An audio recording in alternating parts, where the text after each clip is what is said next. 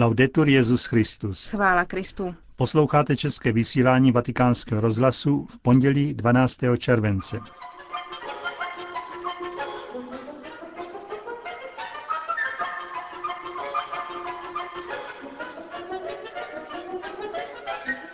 V našem dnešním pořadu se můžete těšit na recenzi Ferdinanda Castelliho na noc v Arzamasu, která na divadelní scéně ukazuje Lva Tolstoje. Předtím ještě krátké zprávy. Od mikrofonu vás zdravím Markéta Šindelářová a Josef Koláček.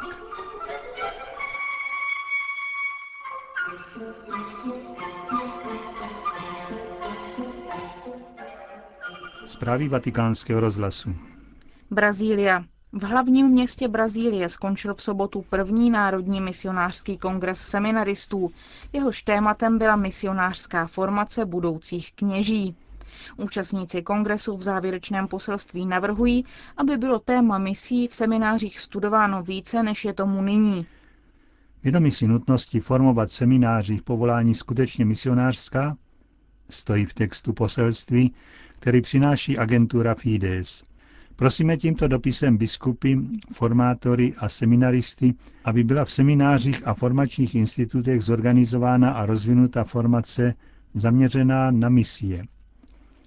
Věříme, že pokud dokážeme uskutečnit tento vklad, sklíčí v seminářích četná misijní povolání, počínaje námi, kteří jsme se účastnili tohoto prvního misionářského kongresu stojí v poselství. Kongres, který se konal v brazilském hlavním městě od 4.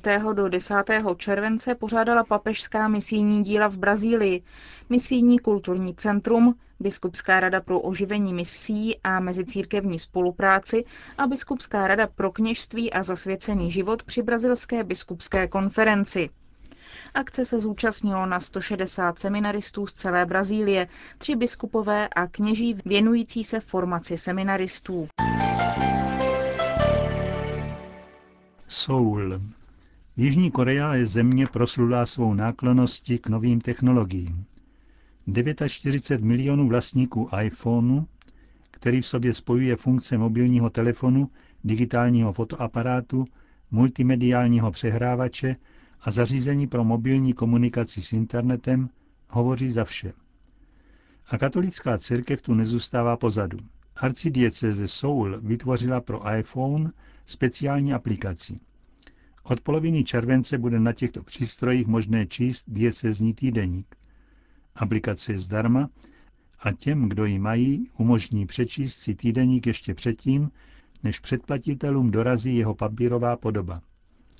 Rubriky a stránky jsou díky dotykové obrazovce snadno přístupné. A touto aplikací arcidieceze Soul nekončí.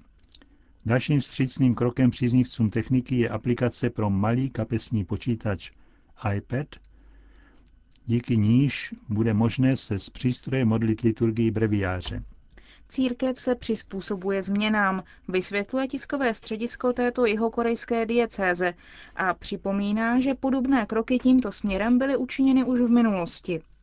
Některé služby umožňují obdržet do mobilního telefonu biblické texty, světce dne nebo zamyšlení nad žalmy. Jiné nabízejí poslech katolického rozhlasového vysílání formou podcast. Téměř všechny katolické farnosti Jižní Koreje, kterých je 1400, mají své vlastní internetové stránky, které nabízejí kurzy katechismu online. V březnu jedna farnost zahájila vysílání první nezávislé internetové televize.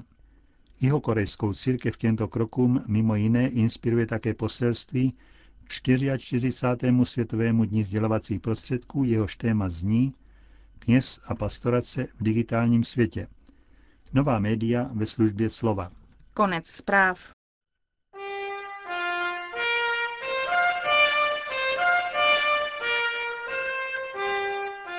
Čiviltá katolika z 5. června letošního roku přinesla zajímavou recenzi Ferdinanda Castelliho z Tovaristva Ježíšova.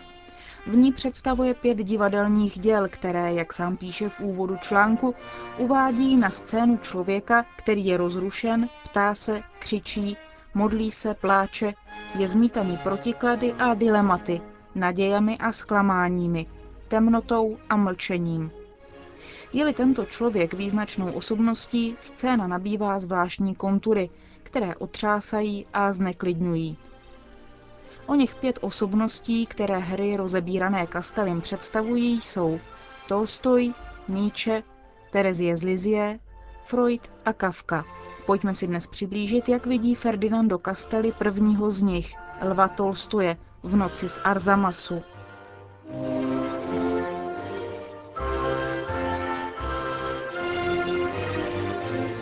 Lev Nikolajevič Tolstoj jako spisovatel je orlem letícím vysoko a slavnostně. Jako člověk je zraněný a ztracený poutník. Jeho literární tvorba líčí člověka, který kráčí mezi stíny uprostřed boje dobra se zlem a hledá přístav pokoje. Noc v Arzamasu od Vincence Arnone uvádí na scénu spisovatele v posledních letech jeho života, který zápasí s obtížnými rozhodnutími svého svědomí a z hlasy příslušníků své rodiny.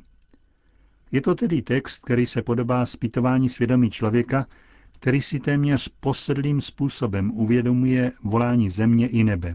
V roce 1869 se Tolstoj odebral do Arzamasu, aby tam investoval peníze, jež dostal za vydání románu Vojna a mír. Chtěl tam koupit nějaké pozemky, jež byly právě na prodej.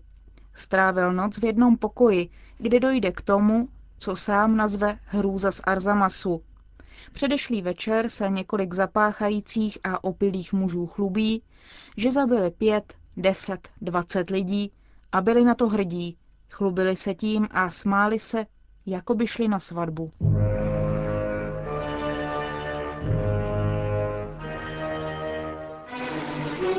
Děj noci z Arzamasu se odehrává v kostele před oltářem. Scéna je potemnělá, Tolstoj vypadá jako ctihodný stařec, jeho mysl i duše jsou ještě jasné a rozechvělé.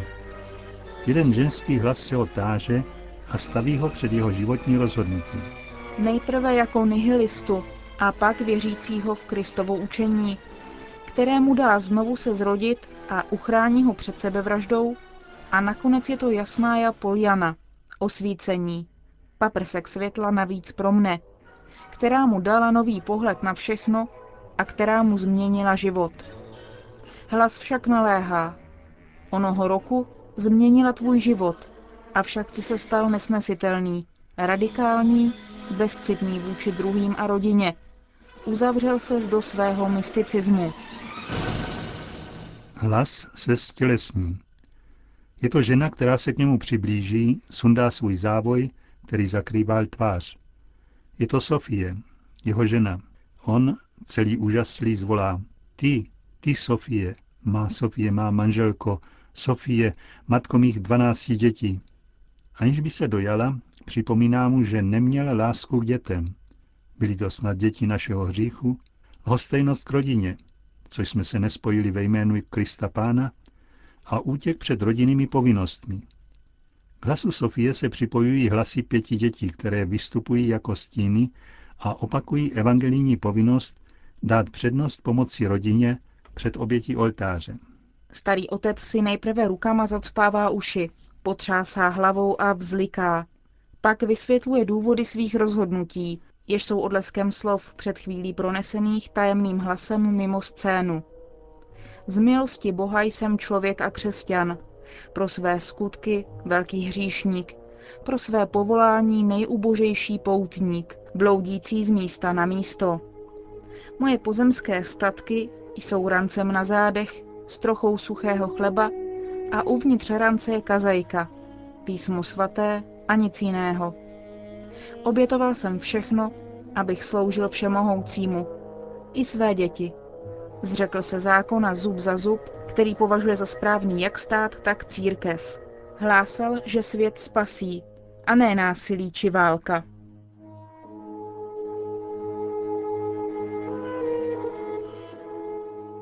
I vůči sobě je Tolstoj neúprostný.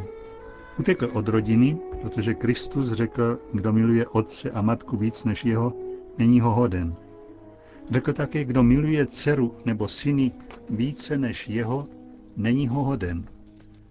Utekl před rodinným pohodlím, namáhá se jako venkovan na polích, stál se učněm muševce, ale není klidný. Uvědomuje si, že do něho pronikají iluze dokonalosti, radosti, pokoje, mystiky, překonat toto tělo, které mě vězní, které mě dusí, jež mě udržuje v nízkosti. Temnota, lež, hřích, zlo. Dosáhl slávy, ale musí ještě hledat, klepat, zoufale se pachtit po smyslu věcí, zhalit se do svých myšlenek, projít cestou smrti a tam se ztratit.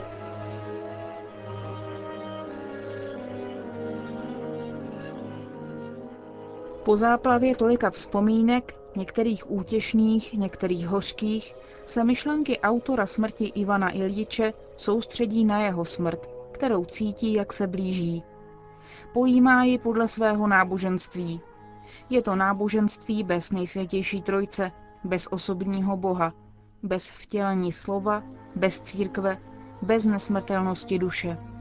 Smrt to je ztratit se, utonout v nekonečném pokoji věčného příbytku Boha, kde se na všechno zapomene a kde se uvidí, že všichni jsou nic. Uteču před sebou, před svým jménem, před svým tělem zvězení, kterým je tento smrtelný život. Uteču z pavučiny lží, donucování. Uteču od svých knih, od stránek svých deníků, od své slávy. Ach, smrt, propast, budoucnost. Budu žebrákem bezdomova, bláznem Krista, ubohým žebrákem z holí v ruce, který bude chodit od jednoho kláštera do druhého. Budu cizincem v každém domě a budu prosit o skývu chleba dům od domu. A budou se mě ptát, ale kdo jsi vlastně? Jak se jmenuješ? Odkud přicházíš?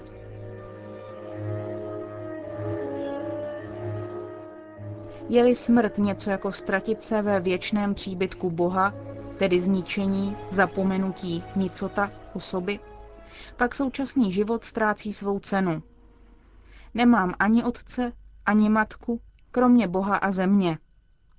Ale jaký to může být Bůh, když není osoba, není stvořitelem, není transcendentním bytím, k němuž se člověk může obracet? Tolstojův Bůh pojatý podle imanentistického a naturalistického klíče, je maska otcovství. Země je moje matka. Není-li duše nesmrtelná, člověk je plodem procesu země a v ní se také rozpadne. Kdo jsem? Jak se nazýváme? Odkud přicházíme? Zbytečné otázky.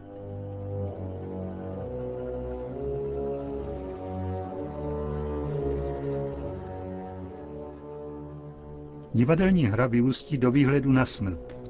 Optima, Astápovo, Astápovo, jež se otevřela ve stanici Astápovo, kde byl stařec s dlouhým vousem a s velmi sladkým výrazem nalezen mrtvý. Má vzhled cíhodného patriarchy. Je slavnostní i ve své chudobě. Kdo pak to je? V kapse mu najdou dokument Lev Nikolájevič Tolstoj. Text Vincence Arnone je spíše tolstojovskou recitací než nějaké drama. Tak to definuje sám autor. Dramatická akce je nahrazena nasloucháním hlasům a přítomností Sofie a dětí. Více stínů než aktivních postav. Autor chtěl upřesnit dva prvky. Úzkostné otázky, které zmítaly Tolstojem v posledních dnech a výzva k nenásilí jakéhokoliv druhu, to byl základ jeho náboženství. Tolstojův svět je jistě mnohem rozsáhlejší. Noc v Arzamasu je střízlivý a jasný text, který vybízí k přijetí a prohloubení. Z té výročí jeho smrti, které připadá na letošní rok, k tomu poskytuje příležitost.